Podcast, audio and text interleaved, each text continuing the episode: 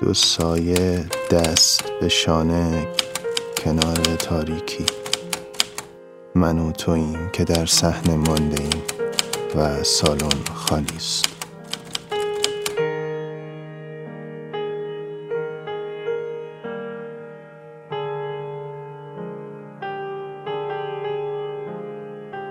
سایکست اپیزود هفت.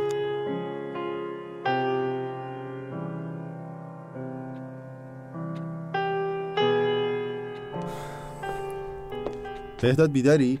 آره سقف قشنگی دارم چند ساعت دارم نگاش می‌کنم. چرا رفتی تو حال خوابیدی؟ نخوابیدم نشسته بودم. ترسیدم سر صدا کنم بیدار شی دیگه نیومدم تو اتاق. این میزو باید بذاریم بیرون آدیگه میز پادکست منظورته؟ بی خیالش تبخال زدی؟ جدی؟ الکی نگو. الکی چی برو تو آینه نگاه کن. عجیبه آخه سابقه نداشته. وایسا ببینم. چه تبخال بدی هم از زشت شدم نه؟ نه که قبلا خیلی خوشگل بودی. دیگه به دیگه که رود سیاسه بونه بزنیم. آره بزنیم. بداد. بله. ببینم دیگه خواب ندیدی تو. مهم نیست. واقعا بی خیالش. به قول تو باید به ذهنم استراحت بدم. از کی تا الان منطقی شدی می‌خوام تغییر کنم آقا. ببین بهداد منم همون خوابو دیدم. دیشبم دوباره برام تکرار شد. گرفتی ما رو؟ یعنی همون وقتی که من داشتم و خواب می‌دیدم تو هم دیدی؟ آره دقیقا همون بختیاریه رو. یعنی وقتی داشتم برات تعریف می‌کردم این خواب تکراری بود. آره آره آره, آره. بازیگر خوبی هستی پس. راستش میترسم بهداد. خواب وحشتناکیه. من دیشبم دیدم. نکنه تپخاله برای همونه. ببین من هم اندازه من میترسی؟ آره راستش من می‌دونم معنیش چیه. مثل زمانی حرف زدی که رفته بودی تو فاز متافیزیک و این نه چیزا. بابا چه ربطی. داره آخه؟ بحث این چیزا نیست اصلا. من آدمایی توی خوابو می‌شناسم. خب کیان؟ نمی‌تونم بگم. یعنی چی؟ بگی چی میشه مثلا؟ به کسی که همزمان با تو خواب مشترک می‌بینه نمی‌خوای بگی قضیه نه چیه اینکه نخوام.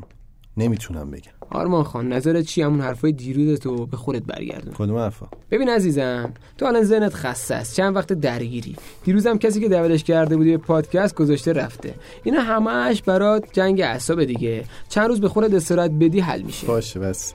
میشه املت بزنیم بخوریم حالت خوب شد یعنی؟ خیلی اصلا عالیم. حرفای خودت بود مسخرم نه مسخره نکردم بدو گشنم. یه دقیقه من برم همین بغل یه تخمه بخرم بیارم. یخچال داشتیم نه چیز دیگه هم می‌خوام چیز دیگه چیه؟ تخمه و See you, God.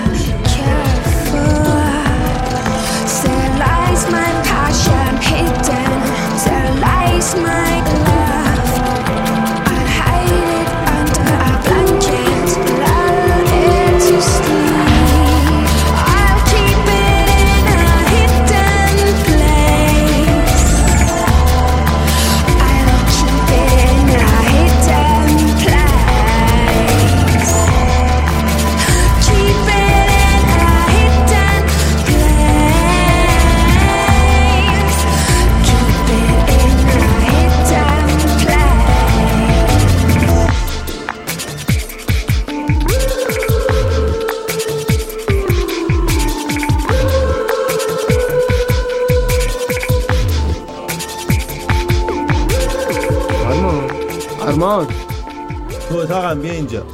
چیکار داری می‌کنی؟ دارم کارا رو ردیف می‌کنم. کدوم کارا؟ می‌خوام ضبط کنیم.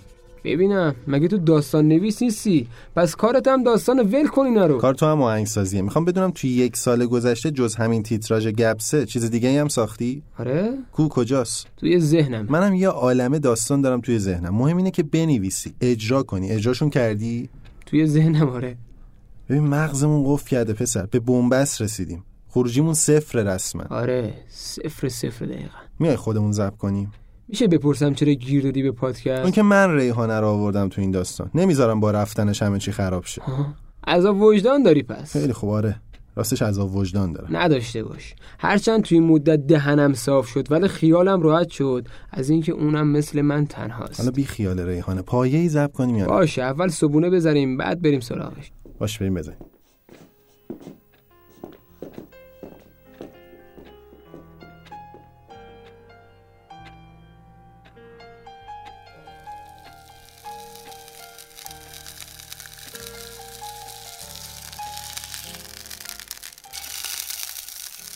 موضوع ندارم راستی. چه عجب این دفعه بداهه چیزی نپرمون گفتم یه فرصتم بدم به جوون خیلی ممنونم. بریم. بریم دیگه.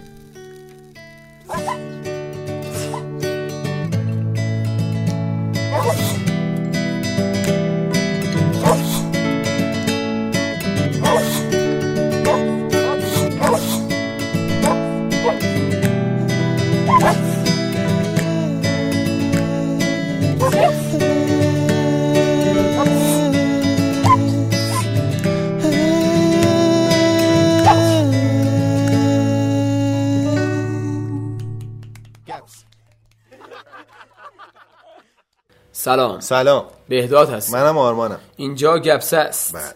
خب یه سری اتفاقات افتاد که باعث شد تصمیم بگیرم که این هفته در مورد زمیر ناخودآگاه صحبت کنیم. البته که آرمانم تو این تصمیم دخیل بود.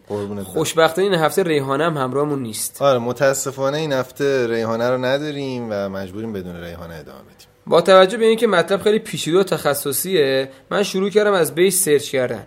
اولین نکته که بهش برخوردم یه تعریف اولیه از زمیر ناخودآگاه بود که حالا میخونمش زمیر ناخودآگاه یا ناآگاه در برگیرنده پدیده های روانی و فرایندهای زندگی و استخراج اطلاعات یا افکار به صورت غیر ارادی و یا بر اثر عوامل خارجی است که به وسیله شناسایی ادراک نشده و فاقد کیفیت آگاهی اند. ناخودآگاه انباری از پر از تمایلها، آرزوها و خاطرات خارج از دسترس که بر اندیشه ها و اعمال تاثیر دارند. فروید نخستین کسی نبود که عوامل تاثیرگذار ذهنی را پدیدار و کشف کرد. شکسپیر نیز در نمایشنامه‌های خیش آنها را عنوان می‌کرد. ولی کاری که فروید کرد این بود که برای عوامل تاثیرگذار ذهنی در زندگی روزمره انسان اهمیت بسیاری قائل شد. خب من یه چیز بی ربط بگم. اسم شکسپیر اومد. خب ما هممون شکسپیر رو می‌شناسیم. یکی از نمایشنامه نویسا و نویسنده های خیلی بزرگ انگلیس بوده. حالا خیلی هم میگن که بزرگترین نویسنده انگلیسی زبان بوده. یه چیزی که خیلی جالبه در مورد شکسپیر اینه که کلمات خیلی جدیدی رو وارد زبان کرده که حالا خیلی هاشون تو نمایشنامه موندن و در همون سطح موندن. ولی یه سری کلمه بودن که وارد زبون مردم شدن. یعنی وارد کوچه و خیابون شدن و ما ازشون هم همین الان داریم استفاده می‌کنیم. مثل مثلا عجله دستانداز انتقادی.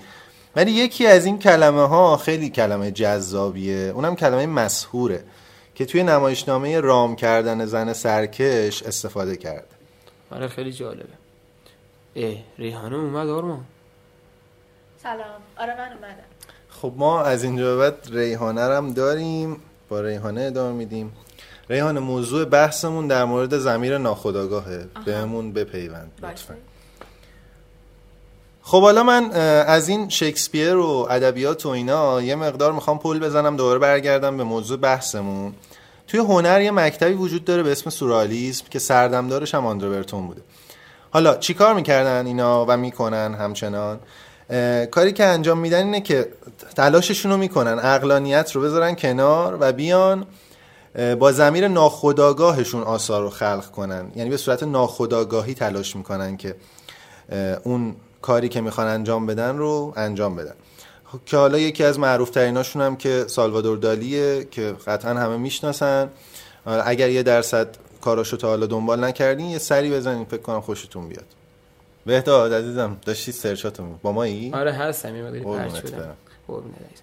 من همینطور که داشتم سرچ می‌کردم به نظریه خیلی جالب رسیدم. به اسم سندلر و سندلر که سال 1984 این نظریه عنوان شد. این نظریه میگه که بین ناخودآگاه گذشته و حال تمایز وجود داره. ناخودآگاه گذ- ناخودآگاه گذشته بزرگسالان در واقع همون کودک درونه که بدون تغییر مونده و روی آرزوها و نیازهای فرد تاثیر می‌ذاره.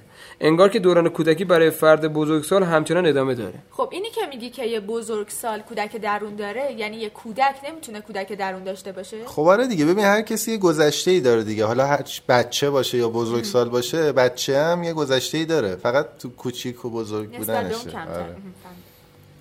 خب به نظرتون خواب از ناخودآگاه ریشه می‌گیره؟ پس این که میگن هرچی فکر کنی خوابش می‌بینی اشتباهه؟ ببین نه اشتباه نیستش. بالاخره هر کسی یه ناخودآگاهی داره دیگه. به هر چی هم که فکر بکنه تو ناخودآگاهش قرار می‌گیره. پس با این تفاسیر هم خداگاه روی ناخداگاه تاثیر داره هم ناخداگاه روی خداگاه دیگه. اینجوری که شما میگین. حالا یه سوالی که من دارم اینه که ناخودآگاه فقط به فرد مربوطه یا می‌تونیم تو بعد اجتماعی هم بررسیش کنیم؟ یعنی مقوله به نام ناخودآگاه جامعه وجود داره؟ بچه نظرتون چیه که از یه آدم متخصص بپرسیم سوالمونو؟ آره جالب. ببین من یکی از دوستام روانشناس فکر کنم بتونه کمکمون کنه. بهش هم بگم فکر کنم بیاد. اگه بتونیم بریم مثلا یه کافه چیزی باشه گپی بزنیم فکر کنم خوب باشه. موافقین شما. آره خیلی خوب خب پس با ما همراه باشین. ببینیم چی میشه. خب ما تو کافه باکارا با شهراد عزیز قرار گذاشتیم تا در رابطه با یه سری مفاهیم تخصصی روانشناسی ازش کمک بگیریم. شهراد دانشجوی دکترای روانشناسی دانشگاه علامه است و تو زمینه های مختلف این رشته فعالیت می‌کنه. ازش خواستیم که با یه زبان ساده به سوالات ما پاسخ بده. سوال اولی که از شهراد پرسیدیم این بود. تعریف نهاد من و فرامن چیه؟ طبق نظر فروید شخصیت سه قسمت داره. نهاد من و فرامن. نهاد یه قسمت از شخصیت که کاملا توی ناهوشیار فرد قرار داره. نهاد قسمت غریزی شخصیت و تنها قسمتی که در هنگام تولد وجود داره.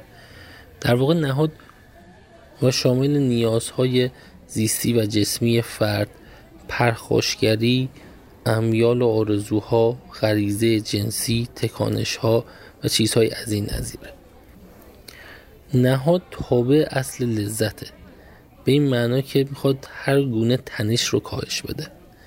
یعنی تو تمام اون چیزهایی که نام بردیم اگر نیازی حس بشه فورا و سریعا می‌خواد اون رو برطرف بکنه. مثلا اگه گشنش بشه می‌خواد بلا فاصله اولین غذایی که می‌بینه رو بخوره و این گشنگی رو برطرف کنه. بدون توجه به اینکه چه تبعاتی داره یا تو واقعیت چی میگذره.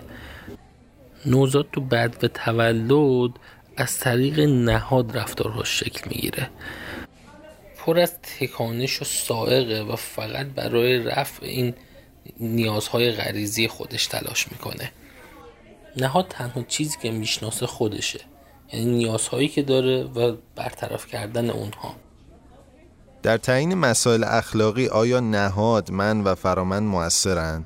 پس چرا مسائل اخلاقی دائم در حال تغییر هستن؟ ببینید ما گفتیم نهاد غیر از خودش هیچی رو نمی‌شناسه. و توانایی قضاوت درک و فهم شناخت خوب و بد نداره. پس جوابمون برای نهاد به این سوال قطعا خیره.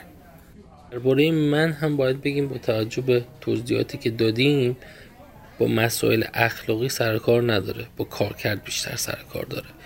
اما جایی که تعیین کننده مسائل اخلاقی همون قسمت فراخوده. فرایند در حدود پنج سالگی و طبق فرایند همانندسازی با والدین اتفاق میفته کودک طبق این فرایند همانندسازی مسائل اخلاقی فرهنگی و درست و غلط رو دریافت می‌کنه. پس جواب ما به فراخود در تعیین مسائل اخلاقی به قطعیت بل است. ولی حالا چرا مسائل اخلاقی دچار تغییر میشن؟ خب به نوع این مسائل اخلاقی این همانندسازی از جامعه گرفته شده. یعنی کودک از طریق والدین یه خود نمادی از جامعه است و رفتارهای قابل پسند و اخلاقی و وجدان قابل پسند رو دریافت می‌کنه.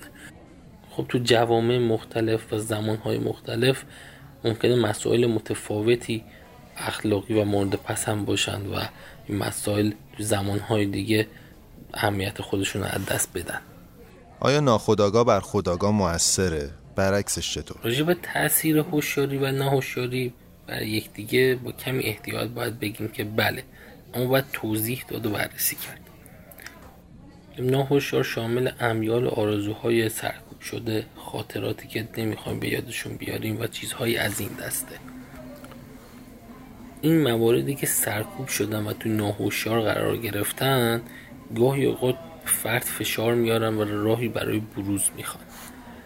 برای مثال ممکنه که شب خواب اون امیال آرزو رو دیده باشین یا ممکنه که توی حرفاتون توپق بزنین. ممکنه فرد بر اساس فشار ناهوشیارش دچار استراب زیاد بشه یا طبق نظریه فروید گاهی اوقات به دردهای روانتنی و از این دست مبتلا بشه.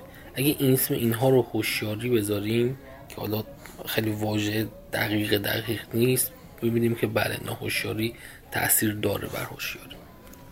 اما راجع به اینکه آیا هوشیاری بر ناهوشیاری تاثیر داره چه باید گفت؟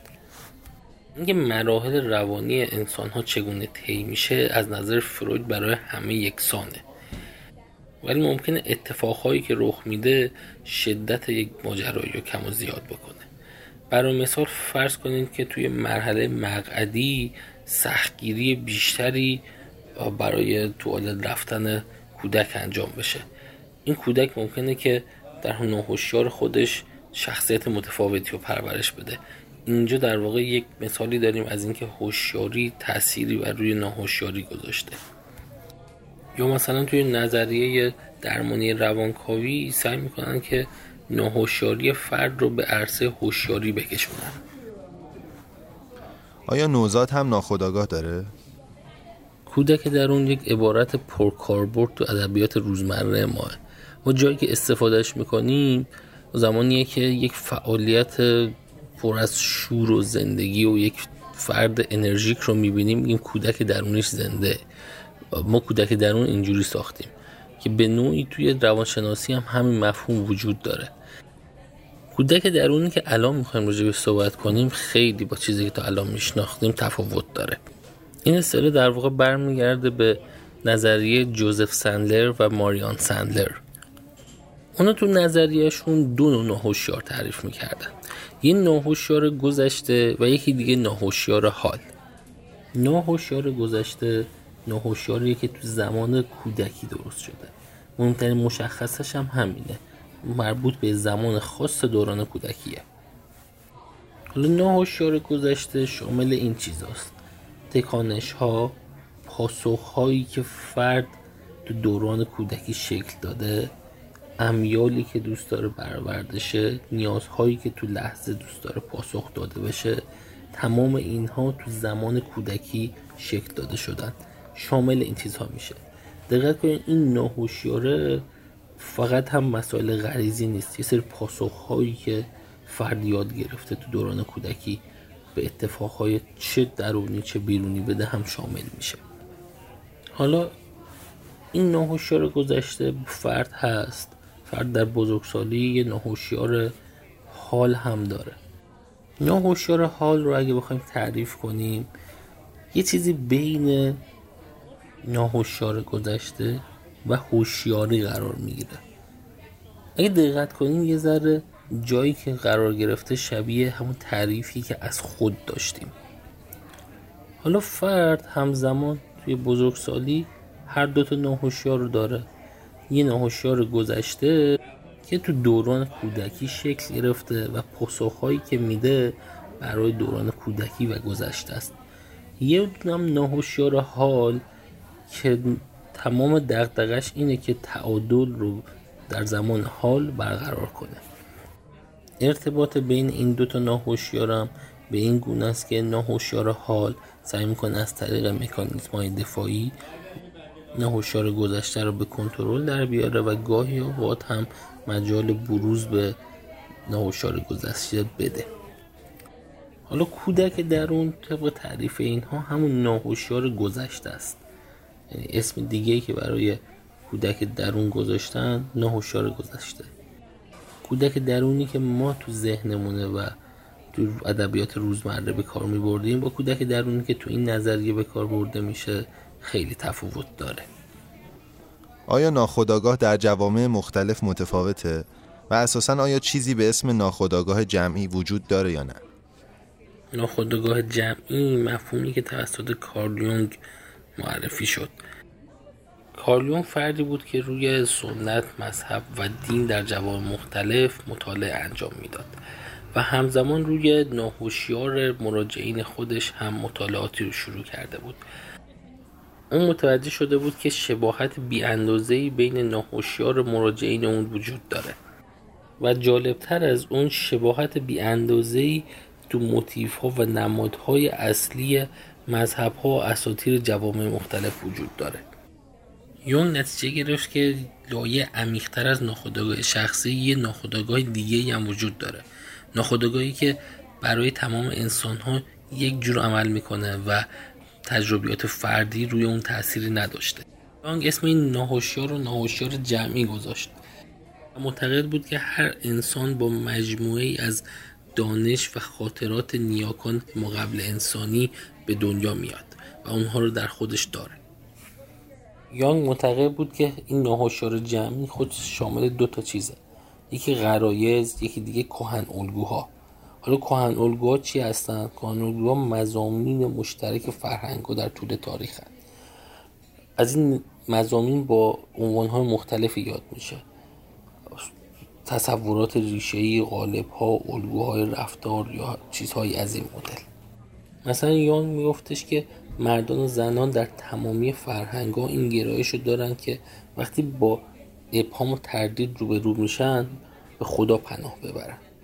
مثلا مراقبت مادر از کودک یک کهنگو الگوی دیگه ایه یون تو نظریات خودش کهن الگوهای معروف دیگه هم داره مثل نقاب، سایه، آنیما و انیموس. این کهن الگوها در کنار غرایز ناهوشیار جمعی رو تشکیل میدن که ما اونها رو به ارث بردیم و می‌تونیم ازشون استفاده کنیم و روی رفتارمون تاثیر می‌ذارن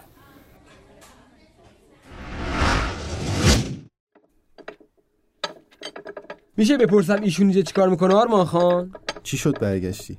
تصمیمت عوض شد. باورم نمیشه بدون من داشتین ادامه می‌دادین. انقدر بی اهمیتم یعنی؟ چه ربطی داره آخره ایهانه اولا مگه شما بدون من پادکست ضبط نکردین؟ دوم من به بهداد گفتم برای اینکه حالمون بهتر شه یه اپیزود ضبط کنیم. بهدادم که از خداش بود. اصلا اینطوری نیست. لبت چرا اینجوری شده تو؟ خواب طوری دیدم بس کن دیگه یکم جدی باش.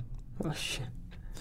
واقعیتش اینه ما دیشب زیاد درست نخوابیدیم. چرا؟ چی شده بود مگه؟ دو سه شبه داریم کابوس می‌بینیم. کابوس های مشترک. وا چه عجیب. هنوز صدای تشویقشون توی گوش ولش کن حالا. چی شد برگشتی؟ نمی‌دونم همینجوری. دلم تنگ شد. برای پادکست منظورم بود. شام میمونی؟ من که چیزی نمی‌خورم یعنی اینکه میمونه. آره معلومه که میمونه. من اصلا میرم کافه پایین. می‌تونم تنهاتون بذارم یا دوباره پشیمونم می‌کنی؟ تو این شاید کافه دیگه نیستش؟ تو این کافه چه خبره تو هر روز میری اینجا؟ خبری نیست آقا بهداد. ریحان نری تا ما. بیام باور کردیم. میشه سوال بپرسم؟ شاید احمقانه باشه. طبیعیه بپرس عزیزم. بپرس. من میرم یه موزیک بذارم. داره صحبت می‌کنه آقا بهداد. نه هیچ ولش کن. خیلی مسخره است. بگو دیگه حالا اینم ناز می‌کنه. بهتا تو گفتی صدای تشویق؟ تشویق چی؟ خوابتون رو دارم میگم. رو صحنه تئاتر نبود؟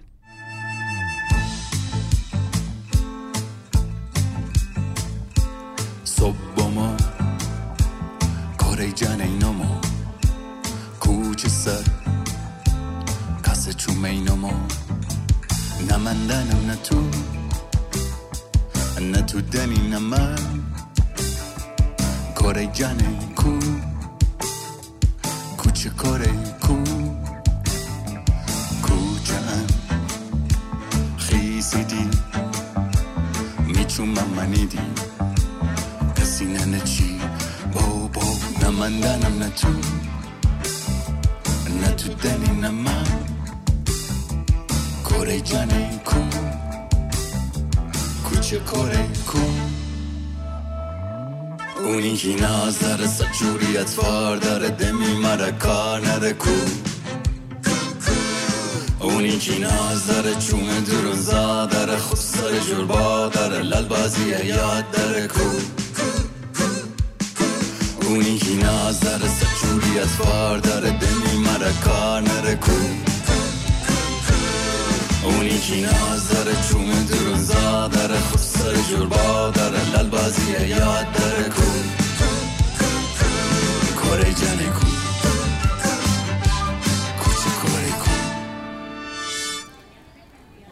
کلاف سردرگم. یک چیز نامری هست مثل دست که نمی بینمش اما احساسش می کنم و ادراکش می کنم مرا حل می دهد این طرف و آن طرف. آهان کمی سرتان را بالا بگیرید ابروهاتان را از هم باز کنید. بخندید. چشمتان به دوربین باشد. تا سه می شمارم. مواظب باشید حرکت نکنید و الا عکستان بد از آب در می آید. حاضر؟ یک دو سه. دو شب بعد از پله های عکاسخانه بالا می رفت که عکسش را بگیرد.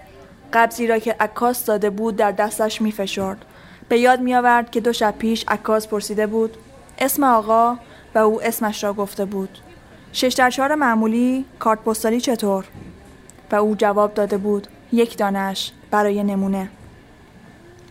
پس فردا شب حاضره ساعت هشت. در را باز نکرده ساعت را دید که از هشت گذشته. پیش خودش زمزمه کرد. حالا دیگه حتما حاضره. شاگرد عکاس که پشت میز نشسته بود جلوی پایش برخاست و او پس از اینکه به سلامش جواب داد روی یک صندلی نشست. شاگرد را ناشناخته نگاه کرد. مثل اینکه خودشان تشریف ندارند. چرا چرا؟ الان اینجا بودند. این قبض قبض را درآورد از جیبش و گذاشت روی میز. شاگرد عکاس آن را برداشت و خواند و سرش را با احترام تکان داد. بله قربان مال همین امشبه اما باید صبر کنین خودش بیاد.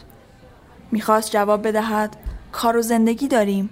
فقط گفت کار و زندگی و در صندلیاش فرو رفت. شاگرد در میافت که او کار و زندگیش را رها کرده است تا بیاید و عکسش را بگیرد و حالا که عکاس نیست ناراحت شده است. اما چه می‌توانست بکند؟ بهتر آن دید که با چیزی ور برود. بنا کرد آلبومی را ورق زدن. او باز پرسید نمیاد؟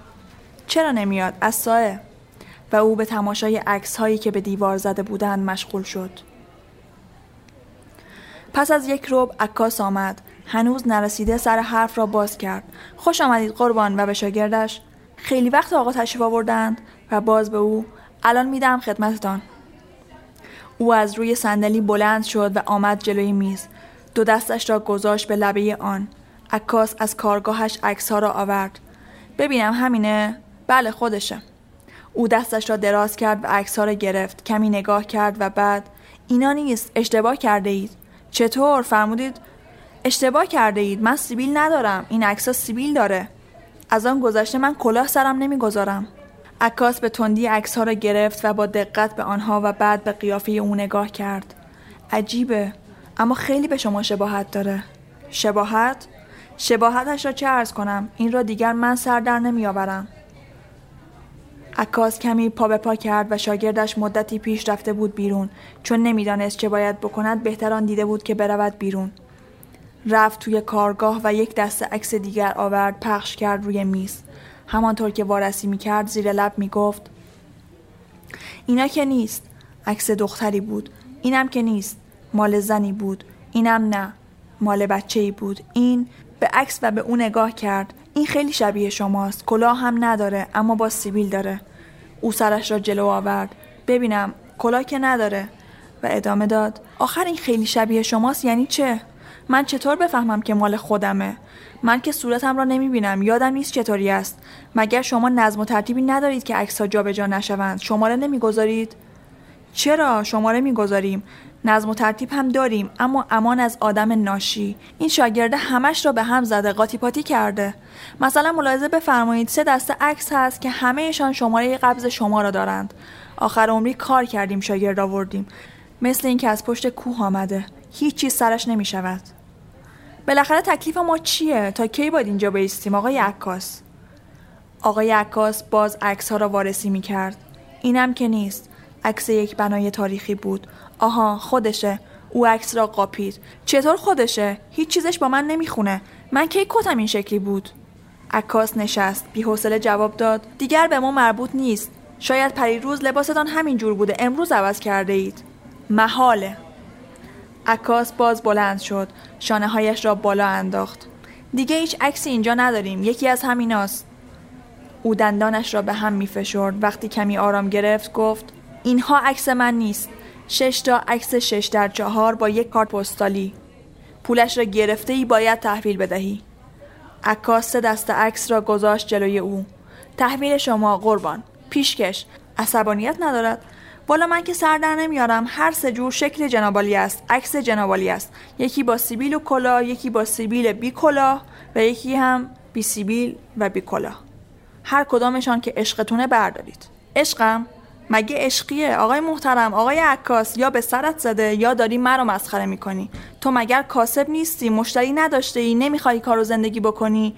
کجای دنیا وقتی یک نفر می‌رود عکسش را بگیرد سه جور عکس میآورند جلویش میاندازند ریشخندش می‌کنند می‌گویند هر سه جور عکس جنابالی هر کدامش را خواستی بردار. پیروز که عکس میانداختم مگر کور بودی؟ نه سیبیل داشتم نه کلاه داشتم نه کتم این ریختی بود. عکاس به تنگ آمده بود. دستهایش را به هم مالید و کوشید خودش را نگه دارد. معدبانه و شمرده جواب داد. اینا همه درست همه حرف حسابی منم قبول دارم. والا تقصیر این شاگرد خرفت احمق منه که اینها را به هم ریخته. شمارهاش را به هم زده و اولین بار بیمعطلی تقدیمتان می‌کردم. این همه حرف و مرافعه نداشت. اما من تمام تعجبم از اینه که چطور این سکس شبیه شماست. درست مثل اینکه خود شمایید. حالا نمی‌دانم مال شماست یا مال آدم دیگری شبیه شما. نمی‌دانم عکس اصلی شما چطور شده. آخر چطور شده؟ آخر چطور شما قیافه خودتان را تشخیص نمی‌دهید؟ مگر شما تشخیص می‌دهید که من بدهم؟ چرا ندهم؟ الان یک عکس از من نشان بدهید. مال هر وقت باشه. فورا میگم از منه یا نیست. متعجبم. متعجبی؟ مگر واجب تمام مردم دنیا عکسشان را تشخیص بدهند؟ حالا تو عکاسی کارت اینه. کدام مرغی تخم خودش را تشخیص می‌دهد؟ ببین چطور مردم را گول می‌زنند. سه چهار روز منتظرشان می‌کنند از کار و زندگی بازشان می‌کنند بعد هم اینجور جواب می‌دهند. عکاس نزدیک بود به گریه بیفتد. از جیبش آینه ای درآورد و داد به او. این کار که دیگر آسانه. ببین ببین شکل عکس ها هستی یا نه. او آینه را گرفت و در آن نگاه کرد. بعد همانطور که آینه در دستش بود نشست روی صندلی. زیر لب به تلخی زمزمه می کرد. بعد ناگهان آینه را داد به عکاس و سرش را در دو دست گرفت و فشار داد. عکاس آهسته پرسید دیدی؟ او بلند شد باز رفت جلوی میز.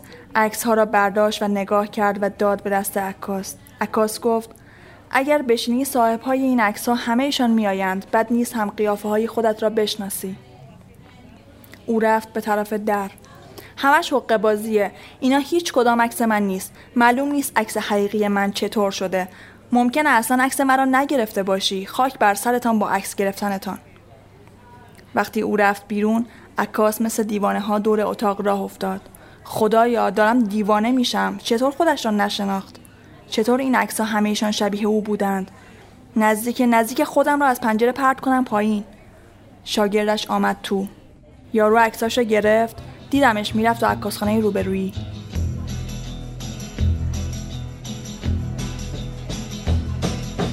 You keep playing where you shouldn't be playing. And you keep thinking that you'll never get burned. Ha!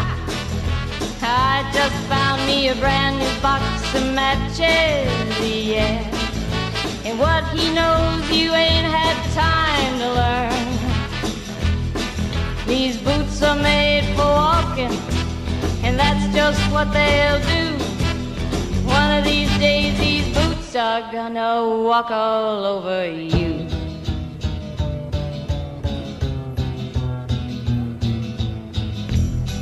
Are you ready, Boots? Start walking.